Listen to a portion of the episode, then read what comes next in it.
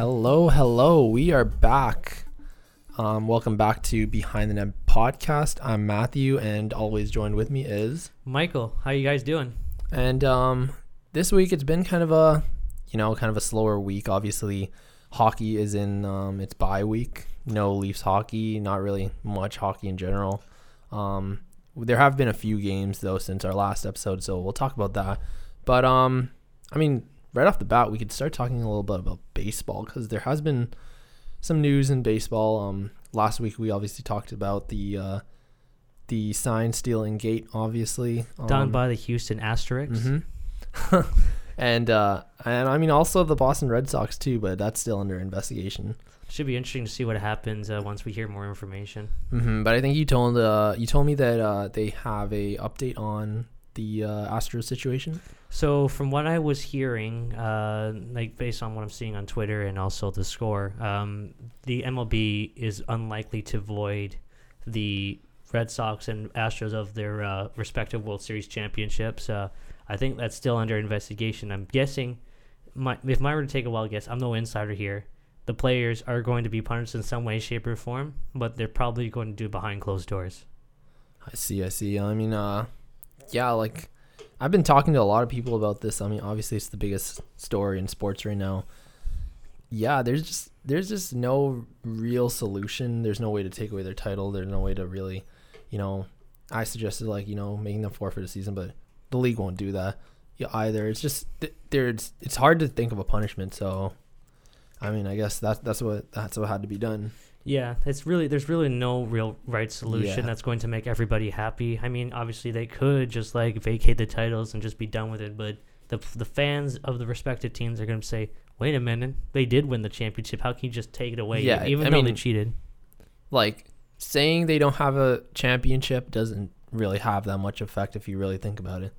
Um, but yeah, that's interesting, and we'll see obviously what happens with the Boston Red Sox. I remember uh, I actually read that the uh, L.A. City Council, you apparently unanim- unanimously voted or something near that. Um, basically voted that um, the two, you know, both the 2017 and the 2018 World Series Yeah, should be taken away and given to them. I mean, that's what the city council wants, but I mean, it makes sense. Um, I'm sure the fans would wouldn't mind that, but uh, I don't think the team, I don't think the Dodgers would um, really feel like they earned that anyways. Oh, of course. Like LA has so many titles for the fans. Like to I mean, get a hey, title yeah, removed. hey, and back to back as well. So oh, of course, yeah. Like when is the last time that's happened in baseball in our recent time? Like it's Mhm. been a very long time. Mhm. So like, of course they'd want it. Like, Yeah. hey, two free titles, let's take it. Of course. Um, but yeah, there's an update on that, and we'll see how things continue to unfold. Um, definitely, probably within the next week. I'm I'm just very excited to see uh, what kind of punishments the players will be getting. If even if we don't see it uh, publicly, because they're probably not going to announce anything. If I'm not mistaken, uh, from what I was reading, they're probably going to do it anonymously, like like go behind closed doors and say, "Yeah, and I cheated. I did this. I did that. Here's what we did. Blah blah blah blah blah." And they're probably just gonna like, "Oh well, you can't do this and this and that," and Mhm. and then they won't say anything about it, even though they're gonna say, "Oh, I didn't cheat. I didn't do anything. I don't know about this cheating scandal. What are you guys talking about?" Of course.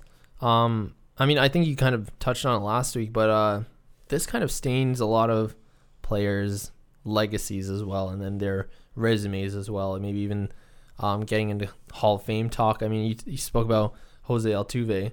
I mean, yeah, like he would have been a Hall of Famer for sure. Um, by the end of his career, um, already based off what he achieved. But now I, I I think no matter what happens, no matter if he wins like an MVP like every season or what racks up a few more MVPs and maybe a World Series or two, it's hard to um kind of ignore the fact that you know they cheated this season and I think that'll forever be on their resume. And when it comes down to voting, you know, people are going to be like he he cheated even though even if he wins you know another five World Series, but he cheated on this one. And the fact is that he cheated, and I think that stains his resume entirely. It also just stains uh, everyone's reputation about baseball because Mhm. now from going forward, there's going to be question marks go like for every team, like no matter how good or bad they are. Like, did they cheat in this game? Are they doing some kind of uh, way to get an unfair advantage for them to try and win a to win a baseball game? Like, it's sort of the same thing that happened in the '90s, where how there was that lockout and people uh, stopped showing up to baseball games because they were just mad at the fact that a whole baseball season could be taken away from well, not a whole season, but like a good part of the season and the World Series was taken away from them just like that.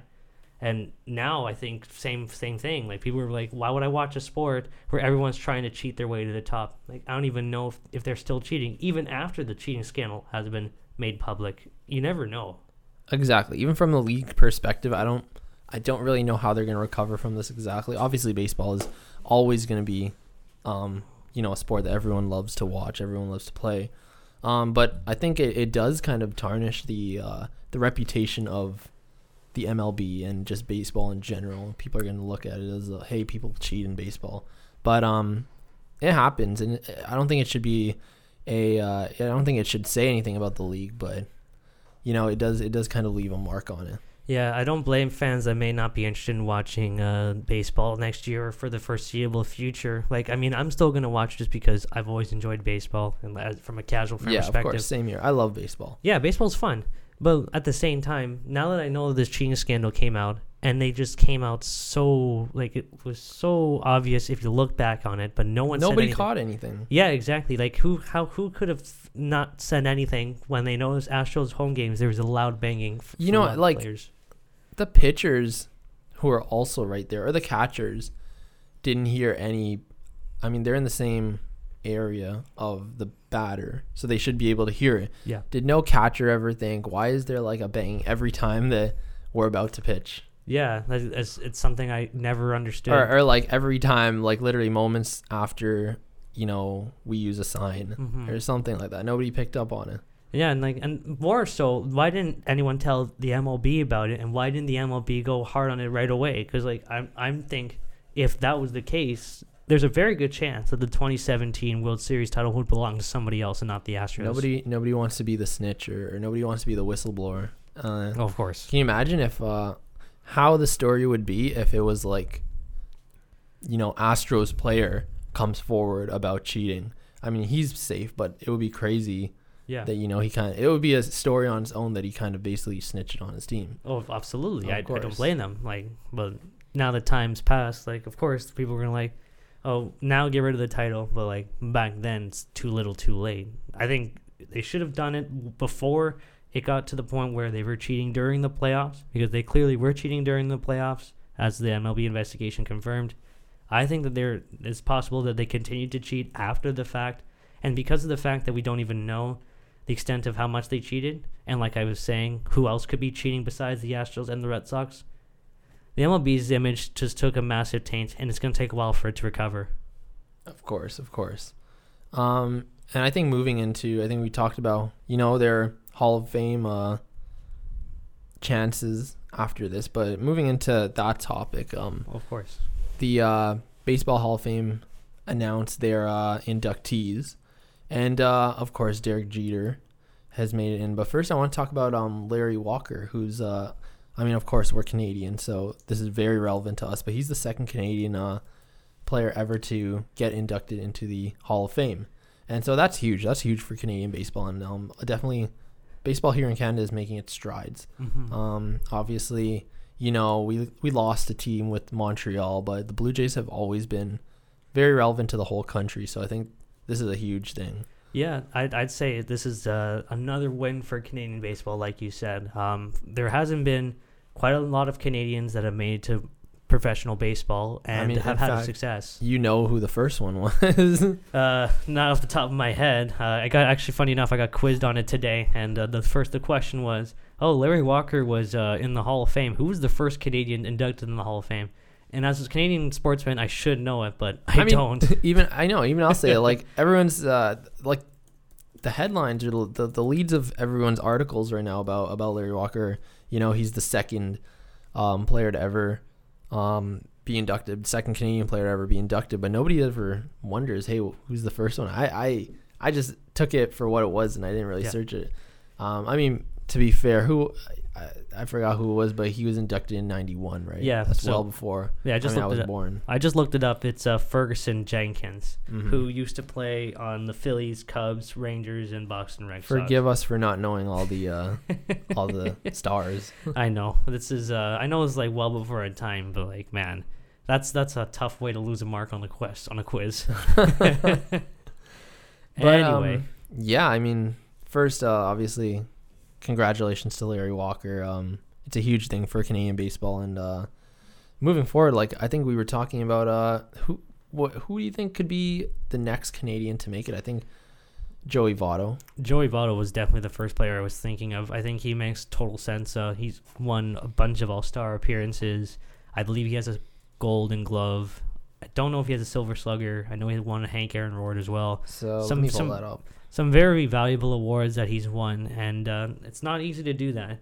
Even though he Mhm. hasn't made the playoffs very much in his entire baseball career, which is probably the only blemish on his on an otherwise very uh, strong uh, So- resume. He's a six-time All-Star, um, National League MVP in 2010, um, Hank Aaron Award winner and uh, Gold Glove Award winner in uh, 2011. But one time, one-time Gold Glove winner. But I don't know.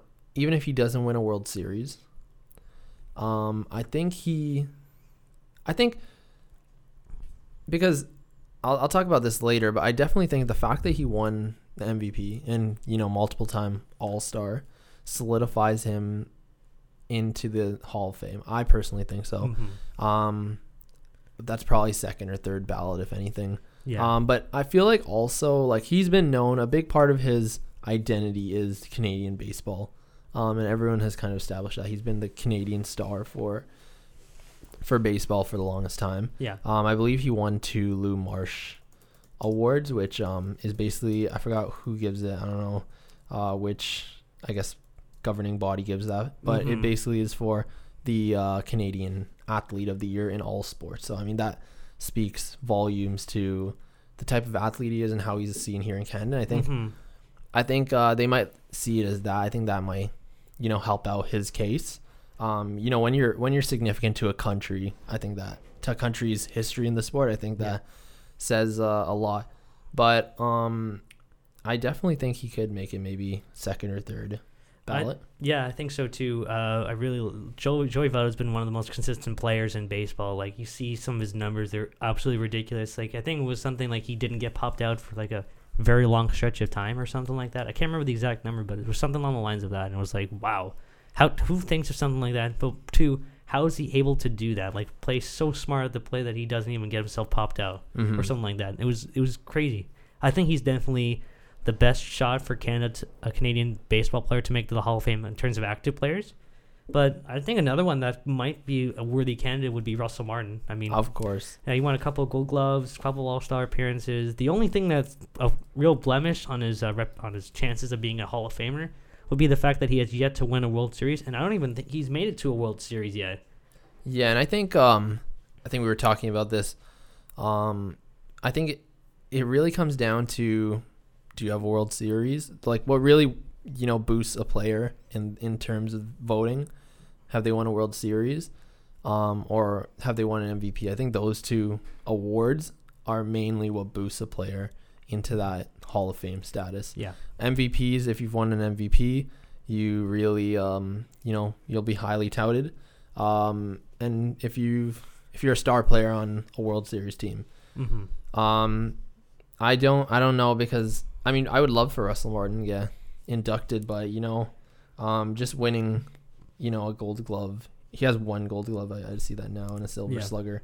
Um, but just having those and then four All Star appearances, I don't think that's enough for to make a case. Yeah, like I said, I think the best shot for him to make it into the Hall of Fame is if he actually does win a World Series before his, he hangs it up. Uh, I think he's on a really good team with the Dodgers still, and that they have he has a good shot of doing it just as long as he stays active, stays healthy. But yeah, I think for sure Joey Votto is the makes the most sense for me as a player that's going to make the Hall of Fame. And keep in mind too, Larry Walker didn't even win a World Series. He does have an MVP. I think that really helped elevate his case, and this was probably his last chance to Yeah. make it in. So, And- so keep that in mind as well. I do want to use that to transition to the next player we talk about. Keep that in mind, the whole MVP and World Series case. Um, Mhm. Walker obviously didn't win a World Series, but he won MVP. And again, that goes back to my discussion that um, my point that you know I think an MVP almost has as much weight in this voting realm um, as a World Series, but on top of uh, Walker, Derek Jeter was inducted as well, and he was one vote away from being a unanimous vote. Mm-hmm. Um, and I mean, first, I, I want to talk about th- what do you think about that? Uh, I, I I remember saying some not so kind words behind closed doors about about, about how how I re- how I felt about it. But I will say this: like, it's so it's so hard to win unanimous uh, awards in any way, shape, or form. It's, Mhm. and same thing for uh, winning a unanimous uh, induction into the Baseball Hall of Fame. Like, I don't know who the person is. I probably think that person may be from Miami, just because of the way the Marlins are being uh, run. But I, in all seriousness, like some there's some things you can control. Uh, winning every single vote for an MVP. Like remember how Shaq a few years ago was one vote away from being unanimous MVP with the Mhm. Lakers, and the only other vote was to uh, Allen Iverson, I believe. So it's just hard to do. It's like, but the fact that he was that close to getting it just speaks to, for a lot of people's eyes, how much of a special player he is. I mean, but to your point, Steph Curry won a unanimous MVP. yeah, Mm-hmm. And but uh, well deserved. I Oh, thought he, he was he was the MVP that season. But yeah, exactly. Back to your point. Yeah, just basically just to finish it up, uh, as you mentioned, uh, Derek Jeter. Yes, he's won a bunch of World Series titles, but the only real MVP award that he's won in his entire career was World Series MVP in 2000. And really, if you win a World Series MVP award, it's not as big of an accomplishment as winning an actual MVP Mhm. award. Like, I don't know. What do you think about that? Um, hundred percent. I mean, obviously the the thing with baseball is the season's much longer than you know hockey or basketball or you know football. Um, and uh, I think being a superstar in the regular season, I mean, obviously that can still get it done in the playoffs. Um, matters a lot, and uh, I think it'll, it's a lot more than you know being their playoff star as, Mhm. as well. I mean, it's- uh, baseball's like a really, especially in the playoffs, it's a team game for sure. You know, superstars are obviously they're gonna really contribute, but I think it's it's uh it's more a team thing. Uh, I forgot you were talking about uh a uh I think it was the Jays uh Yes. fi- uh, Yes, World. Series MVP. I do remember that. In 1992, uh, if a lot, you probably will, most of you remember this if you're from Toronto, uh, Pat Borders won the uh, World Series MVP.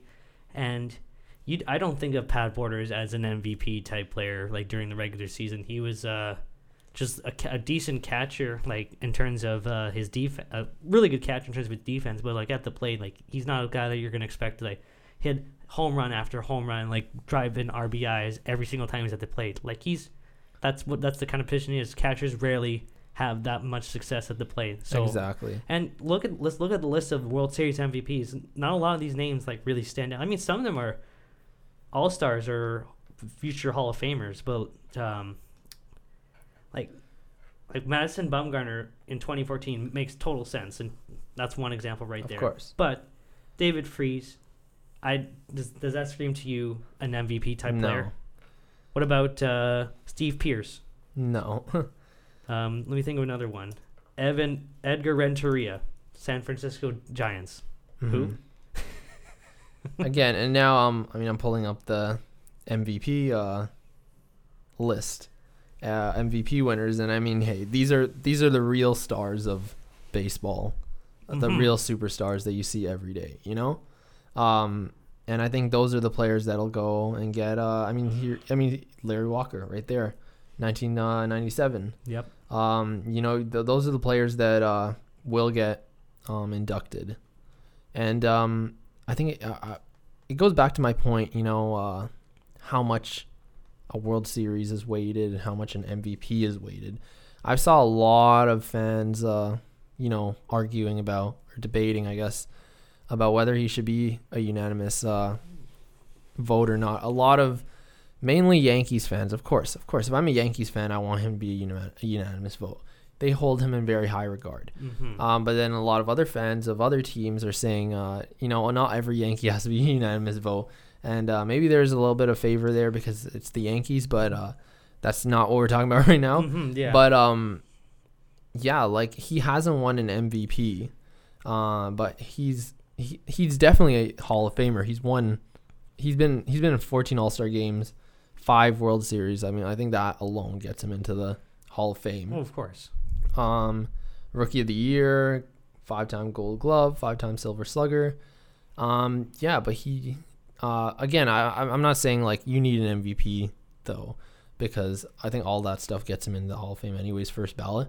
But again, yeah, unanimous. I think if you're gonna be unanimous, it has to be like, you have to be like, you know, regarded as one of the best of your time, and you know, an MVP has to be part of that. I think has to be part of that. Uh, you know, list of things to accomplish. Yeah, and let's not kid ourselves here. Derek Jeter was a very successful player with the Yankees. Uh, like a big part of the reason why they were as good as they were for as long as they were. But at the end of the day, MVPs hold a lot of value, and just because the fact he doesn't have an, a regular season MVP, I can understand why in some aspects he wasn't a unanimous MVP.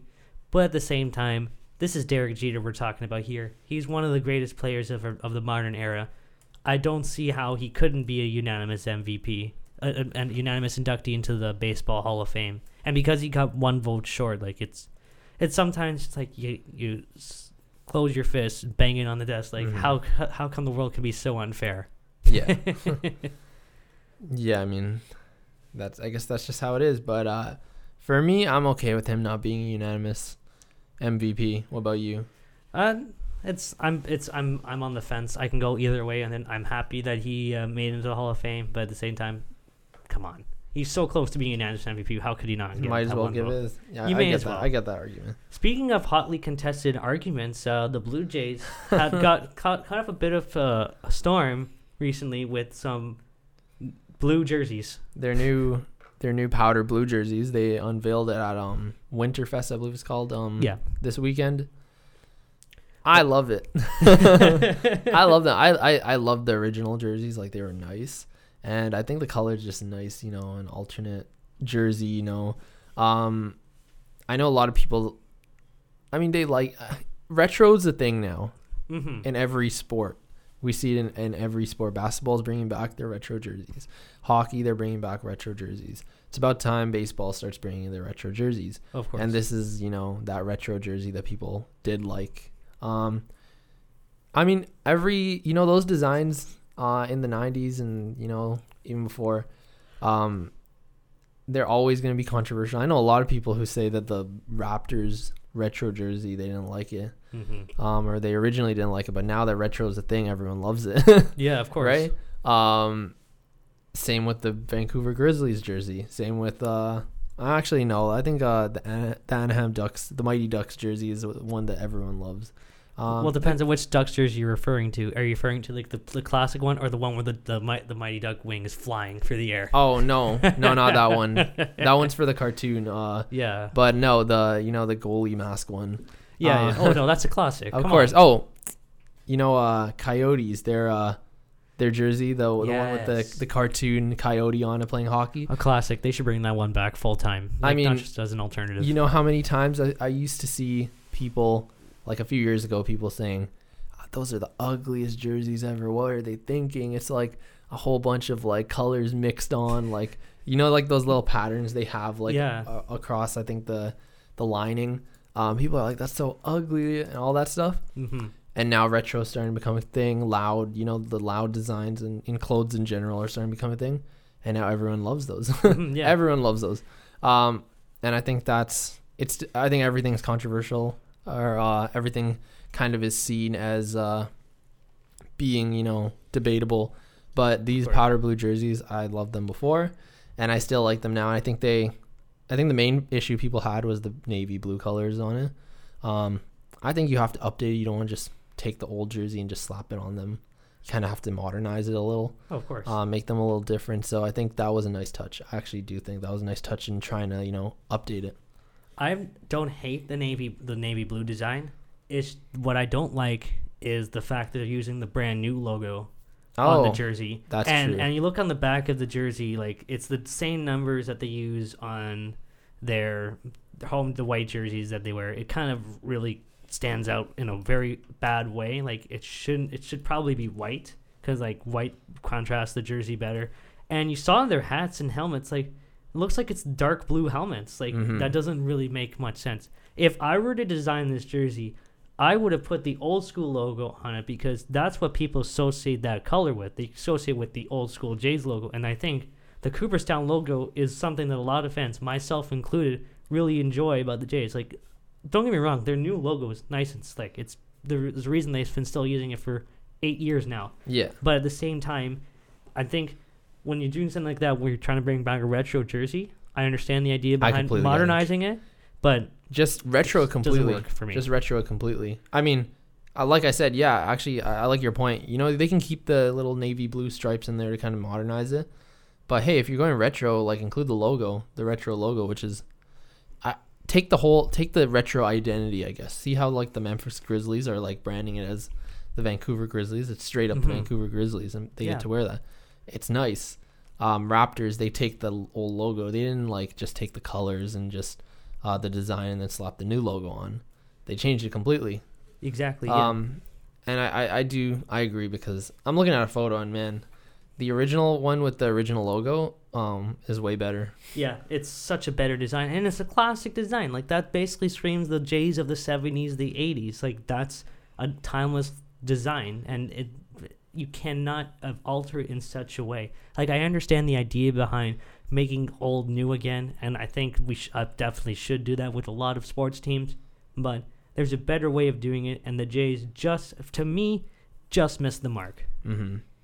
You'll still catch me uh, grabbing one of these jerseys. oh, of course. Putting Guerrero, Bichette, or B- Biggio on that thing will be a hot seller. I'm probably gonna sure. get a Guerrero jersey because I already have, um, you know the the original one. So uh, I was waiting for like a new design to come out that I can finally get my Guerrero jersey on. Oh, of course. I actually have a Troy Tulowitzki jersey from right back in 2015. It was a decent purchase at the time. At but, the uh, time, that was you. You wouldn't go wrong getting you know Donaldson, Tulowitzki, Stroman, Bautista, any oh, one of them. Oh, of course. of but now, course. now it's a terrible decision. it's not as terrible as the time I bought a Tim Gleason jersey. Have you told that story on uh, on the podcast? I'm not sure if I have, but for those of you who don't know, I once bought the Leafs alternative jersey from the early 2010s. Uh, you know, it's the one from the 1960s. Uh, basically, I got the jersey and I wanted to put a number on the back, and it was around the time the Leafs got Tim Gleason from the Hurricanes. And I fell in love with the player just because he was physical, he hit guys, and he was a grinder. It's like, oh my god, Leafs don't have anyone like this. But I also really liked Morgan Rielly because like he was the rookie at the time. So I was like, who do I pick between Tim Gleason and Morgan Rielly on the jersey? Man, Hmm. I'm gonna go with Tim Gleason. and within months of me getting the jersey stitched, uh, Leafs bought him out, and here I am stuck with this uh, Tim Gleason jersey. I'm probably the only person on the planet that has has someone like something like this. So you know what's the funniest? Like that just reminds me of uh, people do it as jokes like on Twitter. Whenever a player gets traded, yeah, like they'll tweet like right away. Just got my whatever jersey in the mail, and then people are like, "Oh, sorry to break it to you." like I saw, Oh, like for example, like when Anthony Davis got traded, like literally right away, someone tweets like, um, "They just got their new uh, Anthony Davis Pelicans jersey in the mail." Like, like literally right when he got traded, and then people are like, "Sorry to break it to you, but it's it's just funny." I mean, obviously it's fake, but it's hilarious whenever I see it. but if it's actually real, then uh, I'm so sorry. That would be hilarious. I'm sure we're gonna see something like that. That's why I'm always hesitant to when I have a jersey and I want to get it stitched. Uh, I don't want to do it because I want to curse the player. Like for example, like when Kawhi was in was in Toronto still, I was nervous that if I bought his jersey, he was gonna leave town. Obviously, he left town anyway, so probably didn't I matter wait. anyway. I wait with my jerseys. I'm I'm Kawhi's jersey is probably the one thing I'm mad about because I uh I was like, you know, I don't know if he's gonna leave, um, so I didn't get it. And then when playoffs came around, and obviously, uh, pretty much after, not even it just uh when we started, you know, really advancing, you know, after Mhm. round two when he hit the shot, and it looks like we're going to the finals, um, championship or not, I was like, Kawhi's a legend, you know. yeah, I want his jersey, even if he leaves. Like I gotta get a jersey. Yeah. Um, it was sold out, but it was already sold out by then through the playoffs. I'm like, hey, maybe it'll go on sale like right after the championship. Never came back. Yep. Never came back. And it's actually funny because when I did get my jersey, I think it was not long before game one of the the, the finals, or was it conference East East finals? I can't remember what it was, but I had I had the opportunity to get a Kawhi jersey, and it was right there for the taking. But knowing my luck, it's like, oh, there's no way if I buy this jersey, Kawhi is most definitely leaving. So I thought, I would have who's, just who's a player. Even, that if, even if he leaves, you know. Like, yeah, like who's a player that's on the Raptors that I don't that I kind of like, and I and I, and if, even if they leave, it doesn't matter. Jeremy Lin, let's get a Jeremy Lin jersey. So you, you have a Jeremy Lin jersey. Yes, I do. That's do. a boss move. Jeremy Lin, I love Jeremy Lin. Even if he didn't play, you know, um, how could you hate Jeremy Lin? well, of course, he was a legend. He's like I think he's definitely one of the, the greatest players uh, to, to to to support because of just his story and his uh, up and down tenure in the NBA. It's, course. it's a shame And that he's not playing. He's the first uh, American Asian to win a. I don't know if it's just Asian or American Asian, but either way, first to win a championship. I think that's that's huge. That's Of just huge. Um, and yeah, but uh, when I buy jerseys, like I'm very slow with it. Like, um, so far I have Matthews, and then I got a Rielly jersey, and then Nice. like obviously when I was younger I had other jerseys, but I'm saying right now like basically all of 2015 I was like I'm gonna get a new jersey, but like I was like no I'm I'm not gonna rush it because in 2015 we know the Leafs are gonna blow up the team. I was like let's just wait. yeah. And there's no players I really want. I thought Morgan Rielly was like the only player I would get on a jersey at the time, hmm and then um probably gonna get and then I got a Nylander jersey now. The with the with his new number, right? Yeah, yeah. Oh, nice. And then I'm I'm gonna get a uh, I don't know. Next up on the list is probably uh, Andersen, um, or Marner. May want to wait a two. little bit on the Andersen one. We'll talk about So that. I guess Marner. That's all I gotta wait. But yeah, probably Well, Marner. Well, there is one player that I would totally get if he was on the Leafs, and you, I don't need to say his name. You already know who I'm referring to. of course I do. Uh, if he if he gets on the Leafs, I know you're gonna be the first in line. Oh, I'm just gonna be like, I this jersey's old, but I'm gonna do it. I'm gonna go go right in there, put his name on the jersey right now. um, I mean, we've been on the baseball topic for a while. Let's just go through uh basketball Yeah, let's do it. pretty quick. It's again, it's been a pretty slow week. Um, I mean, since you mean- mentioned Raptors old jerseys, how about the Raptors lately? the Raptors have been great. Um, they've uh, they're finally healthy. Um, they're playing great, great basketball. Um, and they are third in the East. Um, when I say great basketball, as in it's still kind of uh, up and down. Like uh, I want to talk about the Atlanta game. We could tie in. I want to talk about Trae Young. We could talk about him too. But Mhm. That Atlanta game, like we were, it was up and down all game, and then and, and the final quarter, you know, it looked like the Raptors were gonna easily take it, and then all of a sudden Trae Young and the Hawks, but mainly Trae Young, he just went off, um, got within three. Yeah, that's amazing. Like Trae Young, I think he's really come into his own this year. Like, don't get me wrong, the Hawks are nowhere near the team that can be com- competing for championships year to year. But I think they have a nice thing going. They are in potentially in the race for Andre Drummond, which would be a nice addition for them. Mhm. And if they somehow luck out and win uh, the NBA lottery, or even just win a top three pick, that's huge for them. Like they could potentially be competing for playoffs as early as next year because when you have a quality player such as Trae Young on your team, you're you have a foundation that you can build upon. And in the weak conference like these, I mean, obviously they're not as weak as they've been in before.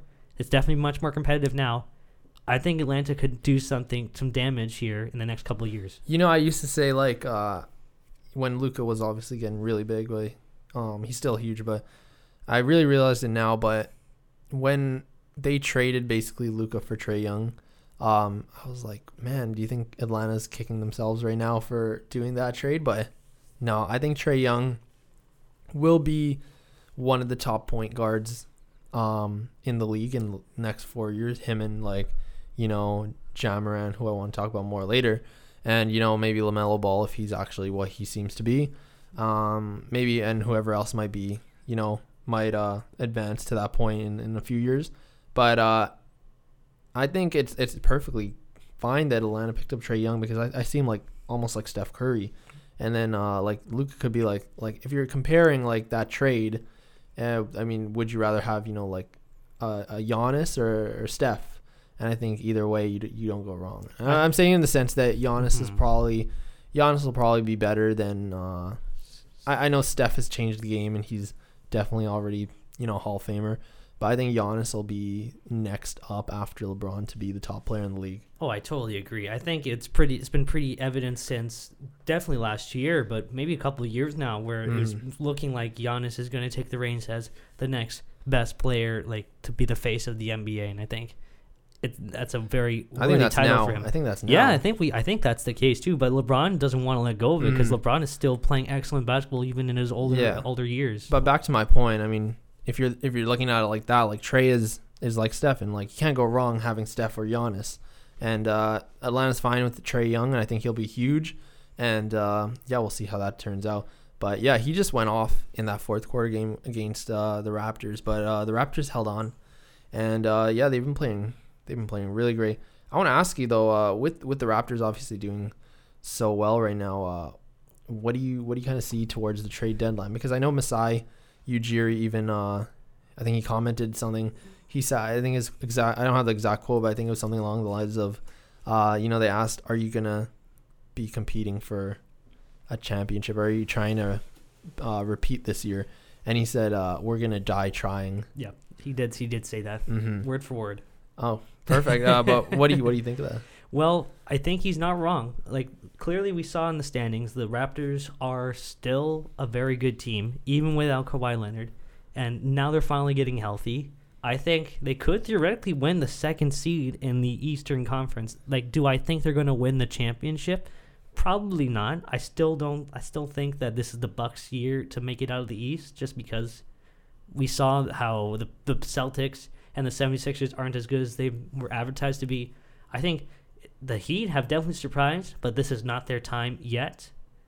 Like the Raptors could theoretically make it out of the East, but I don't know. It's like it's anybody's game. But I commend the Raptors for continuing to churn out quality teams in spite of losing a franchise altering player in Kawhi Leonard. And they potentially have one right there in Pascal Siakam. And now the team is healthy again. We're probably starting to see what this team could be capable of. And if they continue to play well against top teams, like tonight they're playing against the 76ers, that could be a huge test for them. See where they're at uh, in terms of their development and uh, what we could expect them going forward. If they win that game, that's going to be a huge statement. Of course. And I think I, I just want to say like, just look at how fun this season has been for Raptors fans. I I think this is a different kind of season for, in terms of that. Um, it's almost like a wild card season. You know, every other year you knew what that you were getting out of the Raptors. When it was the DeRozan era Raptors, you kind of knew. You know, you have a uh, a contending team, not a championship contending team, but uh, a contending team. I don't know. It was fun, but it wasn't like nobody was super hyped that they'd win the championship because you kind of knew that they're not that caliber of a team. Mm-hmm. And then when when the Raptors got Kawhi Leonard, it was immediately this is the year we're going for it. Everyone knew that. This is the year that the Raptors can actually go to the finals or win a championship if anything. So it was very exciting in that way. And this year is exciting in a different way as in Raptors fans don't know at all. We we don't know at all how the Raptors will do.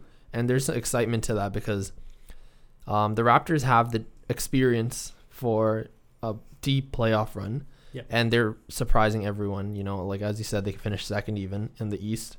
Um, who knows what they can do? And I think that it's it's super exciting to think that.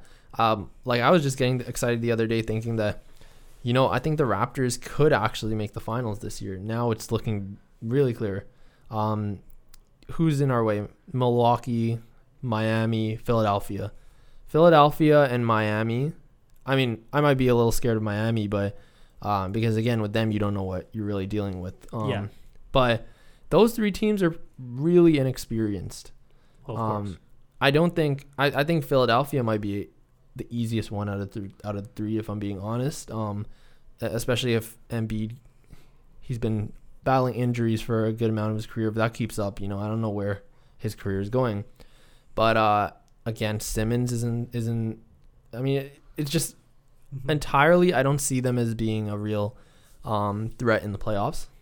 Yeah. And then Milwaukee. I mean, they've been playing amazingly, but uh, again, they're inexperienced. I don't know how Giannis is going to lead them to, uh, you know, through the playoffs. Um, and the Raptors, like we, the Raptors have shown that they can match up against like any team with any team really. And how will that happen in seven game series in the playoffs? Yeah. um, we don't know. So that's why I think, hey, if we match up against Milwaukee, you have this team, this team with championship DNA now. Every every single one of them knows what it takes to get to the, um, Mhm. to the chip, and they they all know that. Every single one of them, well, most of them, not not the, not the ones we've added this year, but most of them. Um, that that really boosts them into a whole nother tier. I feel over the other teams of the East. Obviously, in the West, it's a different story. I think with Clippers, even though they haven't been there before, their individual players uh, know how to get there. Yeah. Um, Same with the Lakers. Um, yeah, and I even think the Nuggets uh, are getting to that point. The Nuggets are very good. Oh, I think they could be uh, a surprise team in the playoffs. Maybe even make the The Jazz as conference well. finals. I'm looking Even at the Jazz, yeah. Um, but yeah, the Raptors have been doing great, and I, like I said, I think they can make the finals. Yeah, and I'm looking at the standings here. Like the the Raptors can very easily win the second seed in the Eastern Conference, even the potentially the first. It's not completely out of the realm of possibility that the Raptors could end up first in the Eastern Conference. I'm not saying that it's going to happen because it would take the Bucks like going on a really really extensive losing streak, and they're currently winning on a seven game win streak right now. But let's not kid ourselves here. If the playoffs started today, the Raptors are going to be playing the Indiana Pacers who have been really have been pretty good this year. Like even though like they're they're not making the biggest noise in terms of the fact that like oh look at the Indiana Pacers like this is a really good this is a team to watch out for. I I would definitely say you should keep an eye on them because Victor Oladipo could very be a very scary player to play against, and that's potentially a much unfavorable, not so favorable matchup for the Raptors compared to if they were to play the Orlando Magic in round one again, which is what they Mhm. would be facing in the first round. And I think they should definitely be trying to climb up the standings as best they can because, like I said, I don't feel too. I don't feel fully comfortable playing against the Pacers if Of that's who course. their first round matchup is. Of course, and, and and obviously going back to it, like, um, yeah, I mean, on paper, the Raptors don't seem like, you know, the best team in the East, but they're playing like it. Well, maybe not, and maybe not like Milwaukee, but as in the fact that the Raptors are a wild card, they're they're like the most surprising team in the East in a way, I'd say. Uh-huh. Um, I mean, Miami's up there, but in in the way that they're completely passing expectations. And so you don't know if they're going to pass expectations. They're going to exceed expectations in the playoffs too. Yeah, like abso- I absolutely agree. I think the Raptors have something going here, and because they have that championship experience, I think they definitely have a really good shot if they were to make it out of the Eastern Conference to potentially make the Western Conference championship. Have a tough time winning the NBA championship if they even win it. But we'll see what happens. The season is still ways to go. We Mhm. haven't even reached the All Star break yet. I Uh-huh. think that'll I be- mean, we'll see where they are at that point. that flows in my next and final Raptors question, I guess. But um, trade deadline's coming coming soon. Are you with Masai on this? Is it is it fully compete this year? Don't trade off any pieces like that, or uh, do you think it's selling season? Because I I don't know. It's weird. I I saw reports of uh, obviously the the I mean Masai kind of confirmed it that uh, the Raptors are are buying if anything that they want to compete this year and they want to um, you know you know make the team better. Then I Mhm. saw some reports that uh, the Raptors are looking to sell and looking to trade off perhaps Lowry, Ibaka, and Gasol. But I don't know. I don't think. I mean, I think now Masai pretty much confirmed that that's not true. But what do you Mhm. think is the is the is the plan here? Well, I mean, if the Raptors were terrible this year, of course they would have sold off those guys. They probably wouldn't be on the team by now. And if they were still on the team, they probably wouldn't be by the trade deadline. But the fact that the Raptors are still competing for is competing, they're definitely one of the best teams in the Eastern Conference. That tells me, I think if there is going to be a trade when one of those three players you mentioned gets moved, it's only going to be to upgrade the team not only for this year but potentially going forward. And I think out of all the guys that you that you mentioned there, I know I said originally it was going to be Gasol. Maybe I did. I don't remember. But I think Ibaka is the only player of those three that I would trade right now because I think you can actually net some value off of him and get something quality back in return. Because Mhm. I, I think a lot of teams would value a player like him since he is younger and he has a lot of experience and now he's got a championship. And if the Raptors are thinking, hey, we should start getting a little bit younger just because if we want to think, keep this thing going into the future, we have to make sure we're staying ahead of the curve as best we can. I think that's the only player you can move because you cannot replace Gasol's defense. It, Lowry's uh, for sure. leadership is undeniable, and there's no one on the Raptors team I don't feel comfortable just like, here, you're the leader now. Take it over from Kyle. There's no one, no one's ready to do that yet. Kyle is still so important. I think out of all those three, you have to move Ibaka, but I don't. I also don't don't see them moving them. What do you think? Exactly. I don't. I wouldn't move any of them. Um, I'm I'm exactly with you down there. If anything, it would be Ibaka.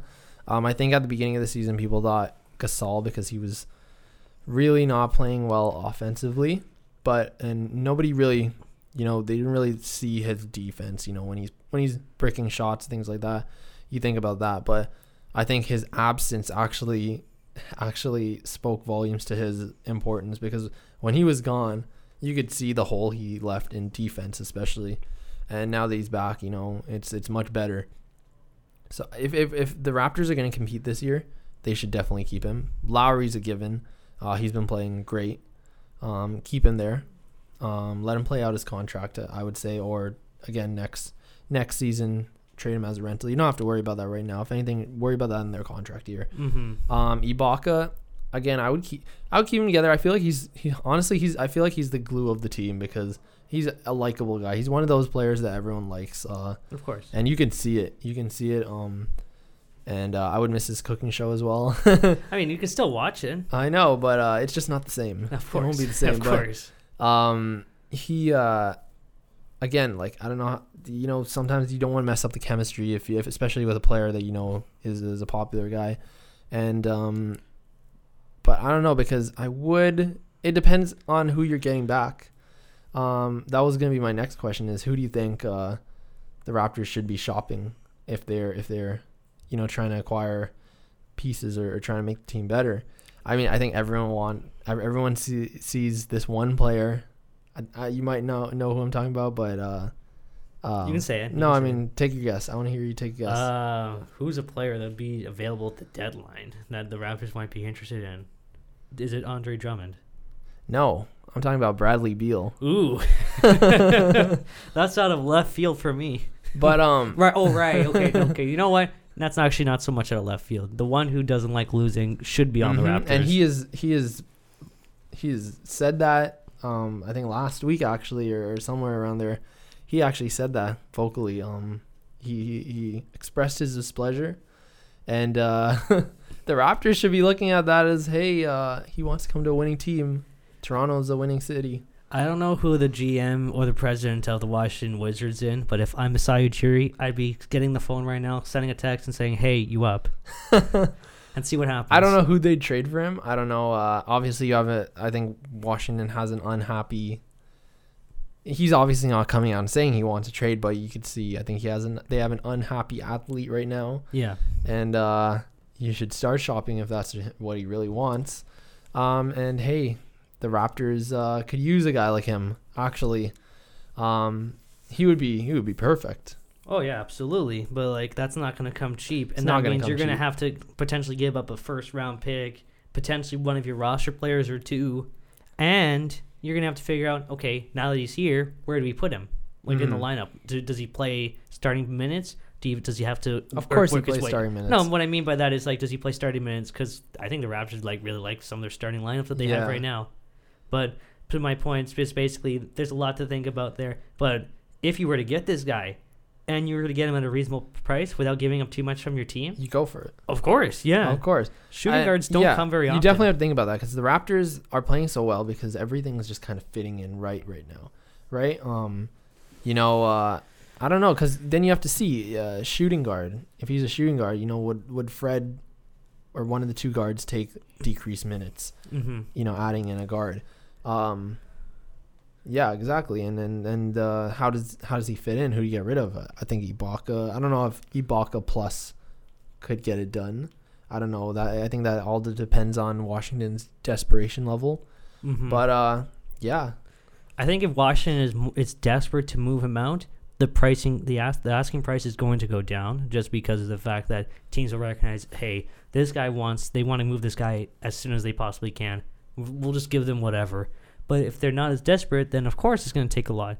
And just because of the fact, I mean, obviously, it's a very encouraging sign for sell contending teams when they see comments like, "I hate losing. Losing sucks." But we'll see. I am very curious to see what happens on that front. And if the Raptors can get him for a reasonable price, that's a huge get. Of course. Um, we should start moving through this a little quicker because uh, we've been going on about that for a while. Of Um. Zion Williamson will be back tonight. If you don't remember, uh, or if you don't know, we're we're recording this on uh, Wednesday, January the uh, twenty second. So Zion is expected to play for the Pelicans tonight.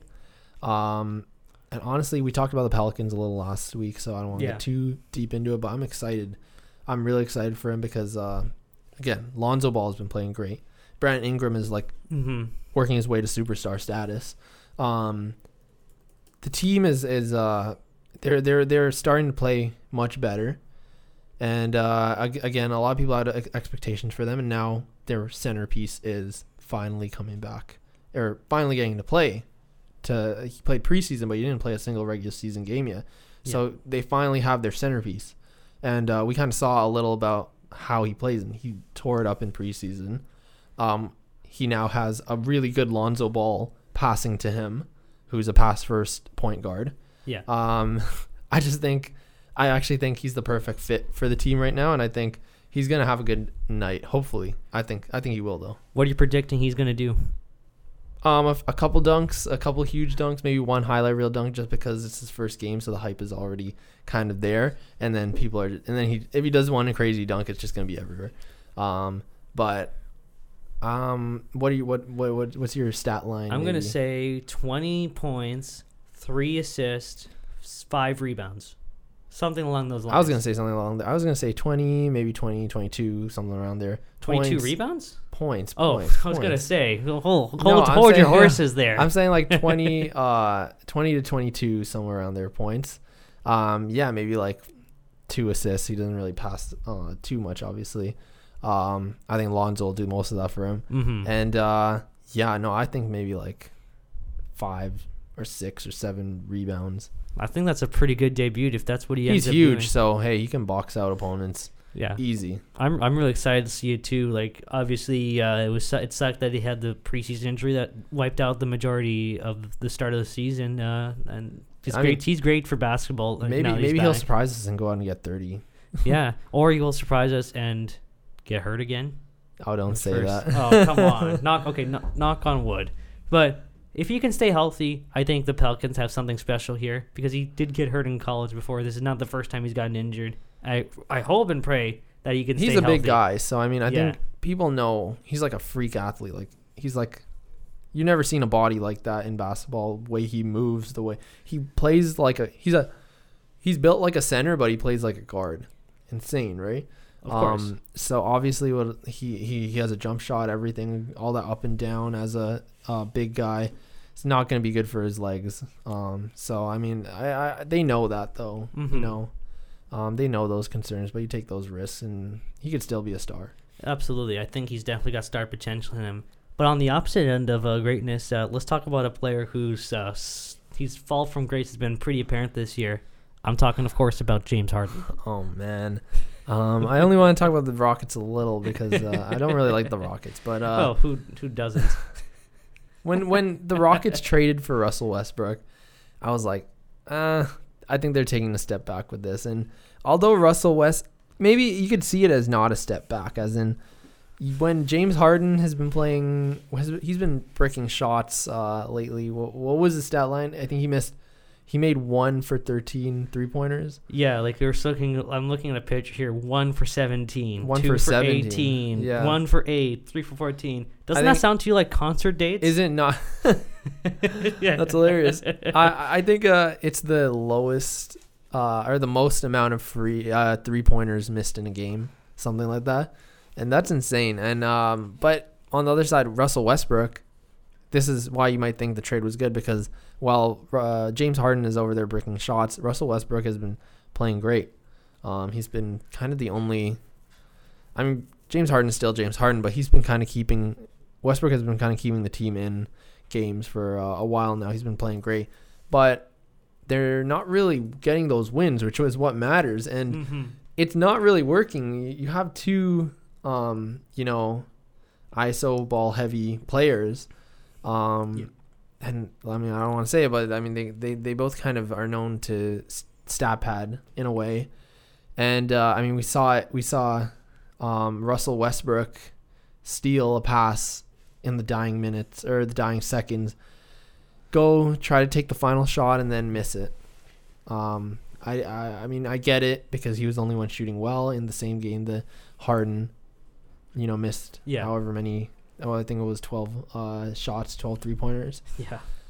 Um, of course, somebody else has to step up if if you, if your main guy's not getting it done. Uh, and I guess he felt that was him, but uh, I think it also speaks. Uh, it it tells something about you know, is he in it for the stats or like uh, could he have let his teammate take the shot?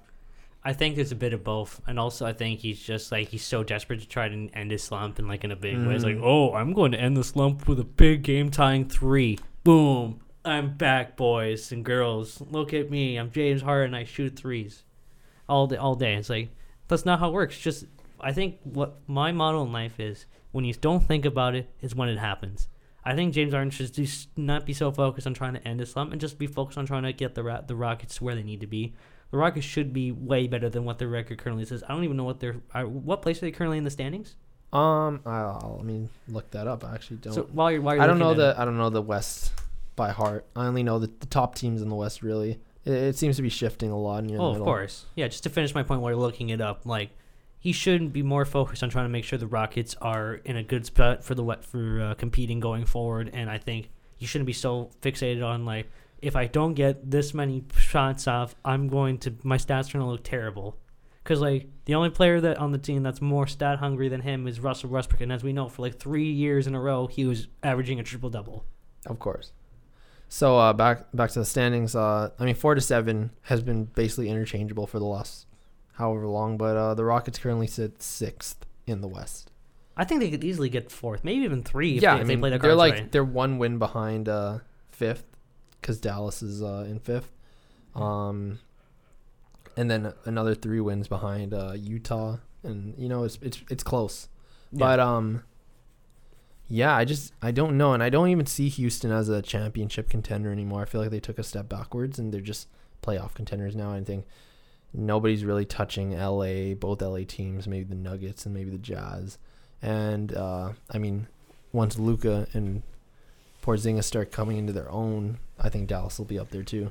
Absolutely agree. Uh, I just hope that the Rockets can figure this out. I don't think they're going to win a championship too. I'm with you on that one, but I think they can definitely be better than the record says they are. hmm And uh, last thing I wanted to talk about on uh, basketball, uh, I mean, while we're looking at the standings, surprisingly, the eighth place team in the West eh, are the uh, Memphis Grizzlies, who everyone thought would pretty much tank this season. Mm-hmm. Um, but Ja Morant especially has been leading this team as a rookie. He's my candidate for rookie of the year for sure.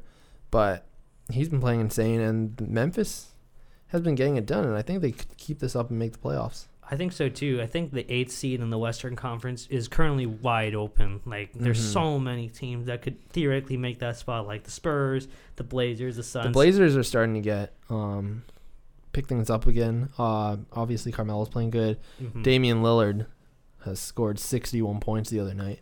Yeah. Insane. But just going back to the Grizzlies, I really like the team's uh, makeup going forward. I think they def. I don't think they're going to make the playoffs this year. It's very surprising, obviously. I think they could use one more piece uh, fr- from the first round that could really help their team get over the hump and like potentially compete for the sixth seed going Mhm. forward. But to your point, uh, I don't follow the Grizzlies too closely, but I like what their what their makeup is going forward, and the fact they're even in this position right now at this late in the season it's it's a it's nothing but positive for, for Grizzlies fans. I think they have a bright future ahead. Of course. And um, again, Ja Morant, he's been playing insane. And uh, like I said with uh, Trae Young, I think Ja Morant will also be up there um, as a top point guard um, in this league. And uh, I mean, other players like uh, especially like Jonas Valanciunas, former Raptor, he's playing he's playing very well uh, right now. I'm trying to look up his stats, but uh, oh, here averaging 15 points a game. Um, that's that's really good. Mm, Um, and, and Ja Morant's only 20 years old. Like, Yeah. imagine what he would be like when he's 24 or 25. Exactly. Exactly. I think the next decade of the next uh I guess, you know, generation of point guards is definitely um Ja, Trae Young. Um again, we don't know about LaMelo. We don't know if how Lonzo's uh, turning out. Um, you know, players like that, they're gonna really lead the NBA in a few years. Um, going now into hockey, I think it's time. Yeah, I think it's a good time Um, to bring that up. too. Hockey's been pretty slow. It's it's the bye week right now, so we don't really have much to talk about. from the Leafs, of course, but the All Star game is coming up in a few days. Tonight's Mhm. actually the very last game before the All Star break officially begins. Um, skills competitions on Friday. The actual game's on Saturday. If you guys don't know already, there's three Leafs going to the game: Auston Matthews, Mitch Marner, and Frederik Andersen, Mm. which we will talk about a little bit later. But instead, let's just focus first on uh, the All Star game. What do you think? Do you think it's people should make a big deal out of it, or is it Um, not so much? it's just a fun thing. Um, I think this year has been tough because there's a lot of injuries. Like I feel like every time, like uh, every time I open Twitter, well, not every time, every few days, you you check Twitter and you see this player won't be participating in the All Star game, and they've replaced him with this player. Um, even today, um, Artemi Panarin has, uh, I mean, he's injured, but he won't be participating, and they replaced him with Chris Kreider.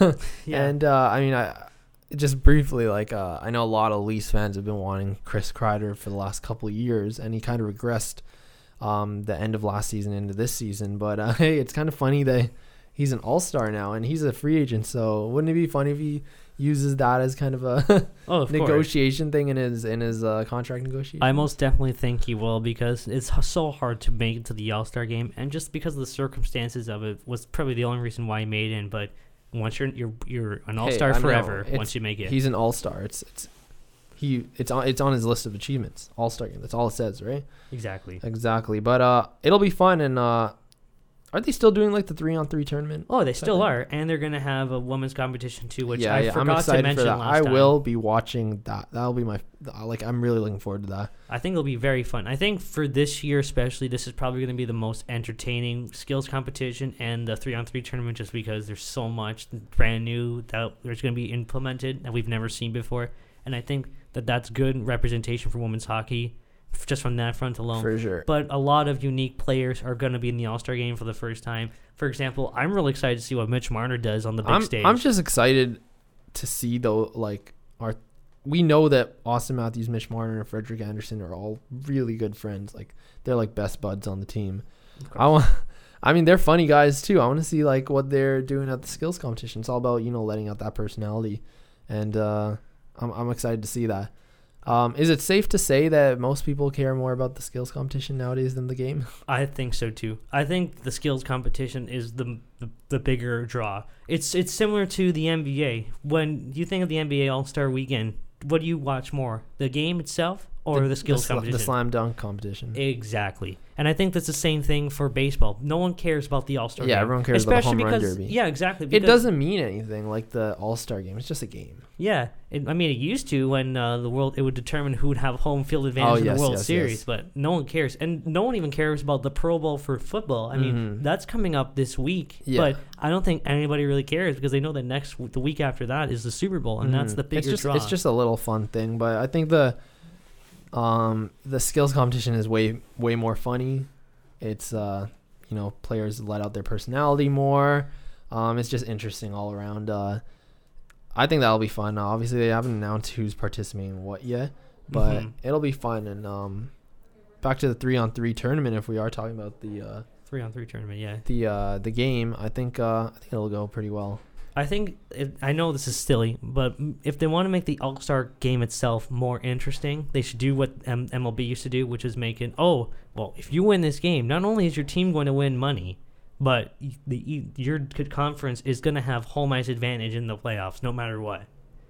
Like that would make it more interesting because then there's something to play for. Obviously, it's silly. It's a silly way to determine who's going to have the home ice advantage in the in the, in the Stanley Cup Finals. But like at the same time, if you want to make people more interested in the actual game, not just because it's three on three for ten minutes, find find a way to make it interesting. Like seriously, the only three on three All Star game that I fondly remember watching from start to finish, not just skills competition, was 2016. And you know why that was? John Scott. Exactly. There has to be that some kind of like fun aspect to it. Um, I remember, but as well, like when they first introduced to everyone to see because three on three was the big thing. Um, with obviously the implementation to overtime and everything. Yeah. and uh, it was just fun. But now it's kind of getting played out. Um, I would I would like them to switch it up. I remember the. Do you remember when they would do the drafts?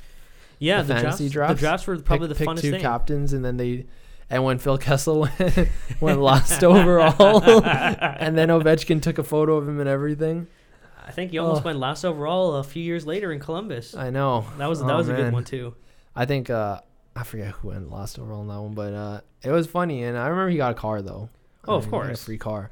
But uh, that was funny, and he was just so awkward up there. I remember they, I think it was James Duthie calling Phil, and he wasn't even paying attention. it, it was hilarious, but uh, remember that, was fun. That was like another event, right? Like, might as well make it another event. Um, I miss that. And I think um, if they kind of change it up again, I think it's time to change it up again. I think people are bored three on three turn uh, format. It's not the three on three tournament itself that's boring. It's just I mean over three on three overtime is the best thing that could have ever happened to hockey. But Yeah, at the same course. time, like we can make it more fun, like than just three on three overtime. Make Yeah, it mean something. Because if it doesn't mean anything, then the players are not going to try their hardest. Uh, and You're going to see. I mean, less than stellar. They thought giving away free money would be enough incentive, but these are millionaire athletes who really don't Mhm. care about making how much when they split. Isn't it? Isn't it only a million dollars split between the, the team or something? Yeah, and it's not even that big of a team. Like, Yeah. and like, what if a I mean, player gets hurt? No, it? yeah, and what I'm saying is like there's a number of players actually on a team, so a million dollar split will only be like what fifty thousand per player, like It's nothing. It's, it's Like, like it's, like oh thanks thanks for hundred k like per player. it's it's like you go to your grandmother's house and they she That's gives you pocket ten change for them. It gives you ten dollars. Like Yeah. thanks for the free money. Appreciate it. Yeah. Um, but so I don't know. They need to do something. Uh, the fantasy draft was interesting because it's basically putting the players with their friends a lot of the time, Yeah. which which made for a lot of funny moments. Uh, but I don't know. We'll see. And I, I think the I don't know what it, I'm looking at the rosters. Who do you think is the most stacked uh, roster right here? I if think if we're gonna be completely honest, I'd probably have to. It's it's a toss up, but I think I would just go with the uh, Central Division. I think the Central Division is the most stacked because look at all the players that they have. So there. they got MacKinnon, Kane, Ryan O'Reilly, um, David Perron, uh, Mark Scheifele, Tyler Seguin, Eric Staal, Roman Josi, Alex Pietrangelo, Binnington, and Hellebuyck. I That's a good team. Uh, that's a good one, and I think it's could it could go down between the Central and the Atlantic Division in the final game, just because there's just so much change been going on to the Metro Division, and like I don't know, I can't see the Metro Division. The Atlantic, beating- the Atlantic is stacked. Obviously, Oh, yeah. Pastrnak, Matthews, Eichel, Hu- Huberdeau, uh, Hedman, Weber, and then uh, uh, Atlantic Division probably has the best goalies: uh, Andersen, Vasilevskiy, and Rask on one team. That's insane. Andersen, the best goalie. I mean, I'm sorry, I had to put that one in there. with that, do you want to just head straight into the Leafs talk? Because I Yeah. think we could. Because um, I think the news with the Leafs is uh, before this bye week, they've struggled recently, Yeah, and uh, Andersen has been a big, uh, big uh, reason for that. And um, obviously, I don't want to put all the blame on him, but what he let in, like I think it was 18 goals in his last five starts or something. yeah, it's not good. Yeah, it's um, it's been bad. Um, and uh, I'm not saying that the Leafs obviously keep Andersen, let him get back to, you know, playing good. But uh, I think this is the perfect time for the Leafs to fix their backup goalie situation and give get a goalie that you can uh, get a backup goalie that can be confident in, you know, playing when Andersen is in these kind of slumps Mhm. because the, the problem is Andersen's in a slump. So logically, you'd let this uh, the backup play a game, maybe um, ride him out for a little until Andersen's confidence kind of gets back. But the Leafs don't have that much confidence in Hutchinson either right now. Yeah, even though he won that shutout against the New York Islanders, the Islanders aren't the strongest offensive team, so you can't Mhm. really judge that. For like, oh, Hutchinson's amazing because he shut out the New you York have Islanders. you have like two good games doesn't mean you, uh, you know, you're reliable. Of course, yeah, that doesn't really tell you the whole story. And the Leafs are one of the worst uh, teams uh, in terms of goals against. Like the, the only teams that are worse than them, I'm looking at the standings right now, are the San Jose Sharks, the New Jersey Devils, and the Detroit Red Wings. Yeah. That is not good company to be in, Oh. especially when you're not that. When two goals ahead of you are the Florida Panthers. They've given up 163 goals, and yet they're in the playoff spot, which Of we'll course. talk to in a, about in a second. And like, I just I don't know. Like a move has to be done. I proposed uh, Ryan Miller. I mean, everyone everyone wants uh, uh, Georgiev to be a Leaf, but they're asking for way too much. The Rangers are asking for way too much, and so I think the best plan of action is if you can't get him, get Ryan Miller because I think Ryan Miller is a more solid backup. Yeah. I would actually, let's say the Leafs got him, I would ride him out a couple games until Andersen gets that um, confidence back, and let's just hope that he's playing good, and then the Leafs could just ride out. Exactly. I think the backup goalie is definitely a thing that they should be looking to acquire, and not just simply for this season, just trying to give Andersen the much needed rest while he gets his confidence back, but more so to the fact that they have to re- start considering life without Freddie past 2021 because his contract is up after next season. I don't know if he's going to be back with the team after that. And they have to also keep in mind that Joseph Woll and Ian Scott are getting closer and closer to that day where they are going to knock on the door and say, "Hey, we're ready to compete for a for a spot with the Leafs starting goalie." They Mhm. definitely have to keep that in mind. And if they're not ready by that time, then you, you need to have a backup goalie that you can come say, "Okay, you take the reins." yeah, And I think that's why it makes a lot of sense why they're going after Georgiev, if in fact they actually are. But if they're they, they're more than comfortable keeping Freddie going forward, then yeah, you have to keep your you have to keep in mind you don't want to give up a roster player, and that would be a dumb, a silly idea to even consider. and like like to just sorry, just quickly point out in today's article from Elliotte Friedman's Thirty One Mhm, Thoughts, we were going to go into that. Yeah, uh, perfect. a lot of talk about Kasperi Kapanen, but the sense around the NHL is the only way Toronto moves him now isn't a big deal, something that makes them significantly better, and that makes a lot of sense. Uh, Why would I move Kasperi Kapanen just to get a backup goalie? There's no way I would do that because for even because think about it this way: with Kasperi for the Rangers perspective, if you're trying to trade for Kasperi Kapanen and you say, "Here, take Alexander Georgiev," at least think Alexander Georgiev's not enough to get Kasperi Kapanen. I think it goes both ways. But uh, I mean, again with Kapanen, like uh, I think he would be used if anything. For, that bigger trade would be for a defenseman, and that kind of, again, I want uh, I want to say like I wouldn't entirely blame it on Andersen either because the Leafs have been a hospital on the blue line basically. Oh, of course. Um, so they definitely have holes there right now until Morgan Rielly and Jake Muzzin come back. But uh, if the Leafs are trying to make a trade on, uh, you know, on the blue line for some help on blue line, um, move out Ceci, Yeah. um, bring in someone really solid. Um, I think Kasperi Kapanen will be used in that kind of deal. yeah. And um, I mean, there's still rumors about uh, Manson. Um, I don't know if he if if they would be interested in if Anaheim would be interested in Kasperi Kapanen. I don't know, but that's what I see a defenseman trade.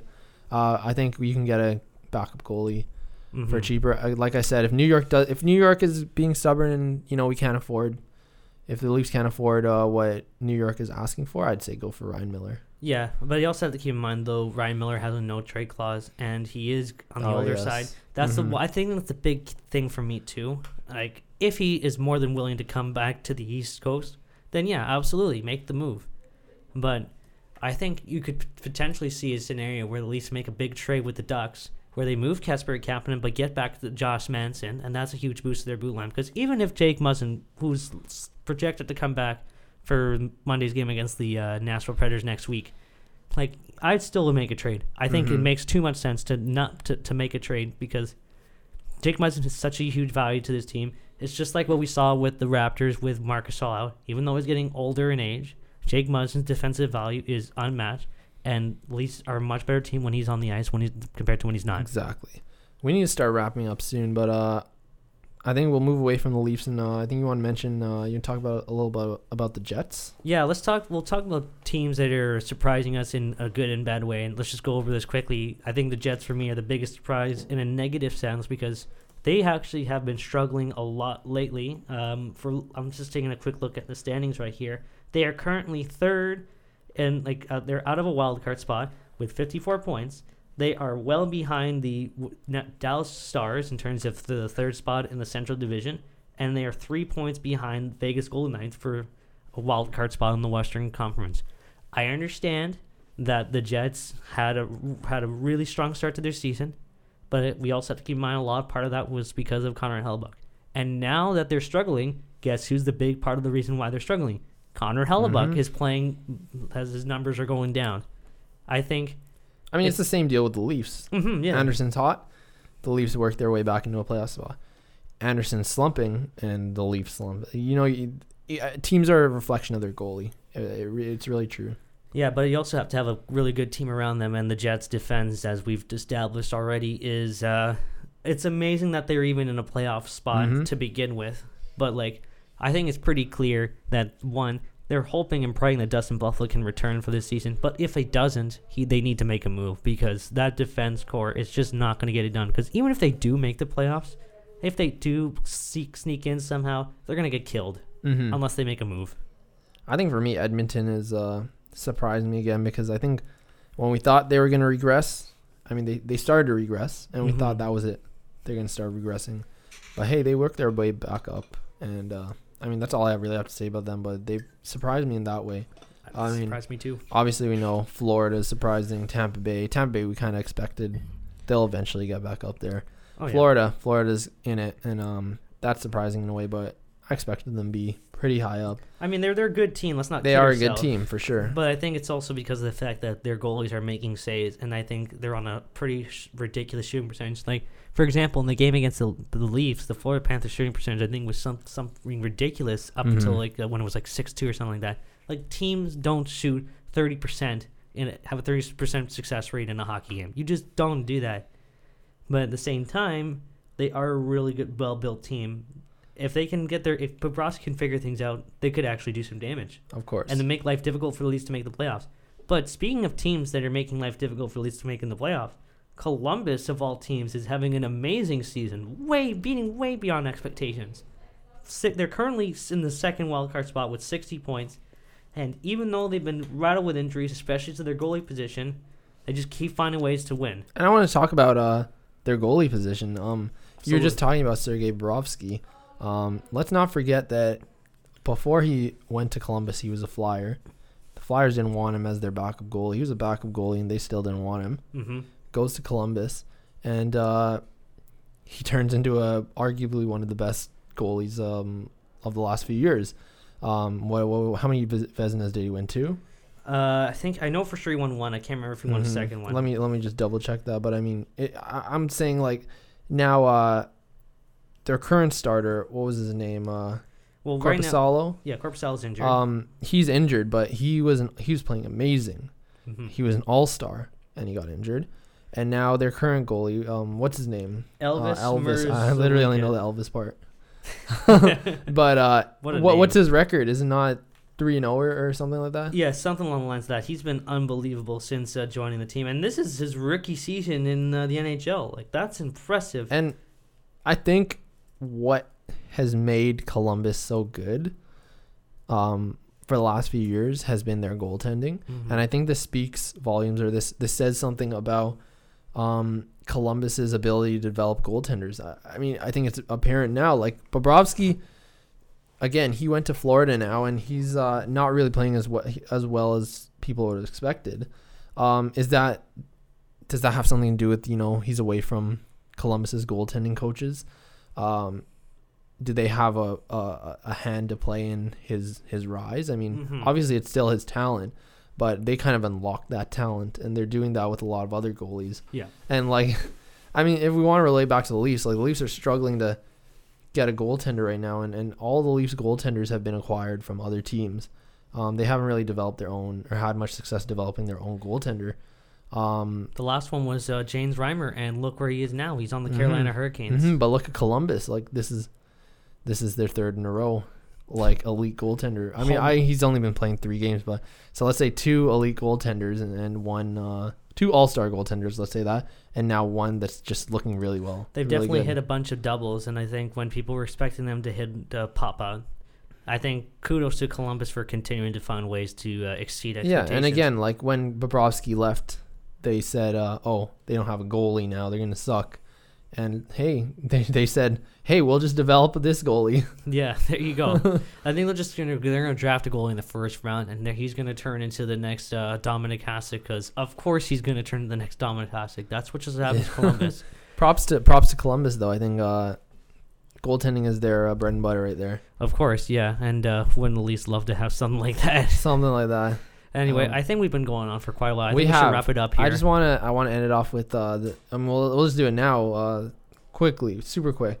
Super Bowl is um 49ers and Chiefs. I mean, obviously we saw the games this weekend. Yeah. Um, we, we, we know how it all went down, but I want to I just want to get your predictions for the Super Bowl real quick. This is a way too early prediction early, because it's, uh, it's almost two weeks away. But Based on what you saw this weekend. I think it goes either way. But I think uh, it, if it'll really come down to who is going to bend first, who's going to bend and break first. Is it going to be the San Francisco 49ers defense, which has been excellent all year and carrying them to this point? Or is it going to be the Chiefs offense, which is led by Patrick Mahomes, who is quickly establishing himself as one of the best quarterbacks in the league, and he can cement himself as a force to be reckoned with with a Super Bowl win? I'm, I don't know who is going to win it more. I, I, I don't have a prediction that's like, oh, this is for sure the guy, because I think it could go either way. I could see either team winning it. But if I really had to pick one, I'm going to be honest. Defense wins championships.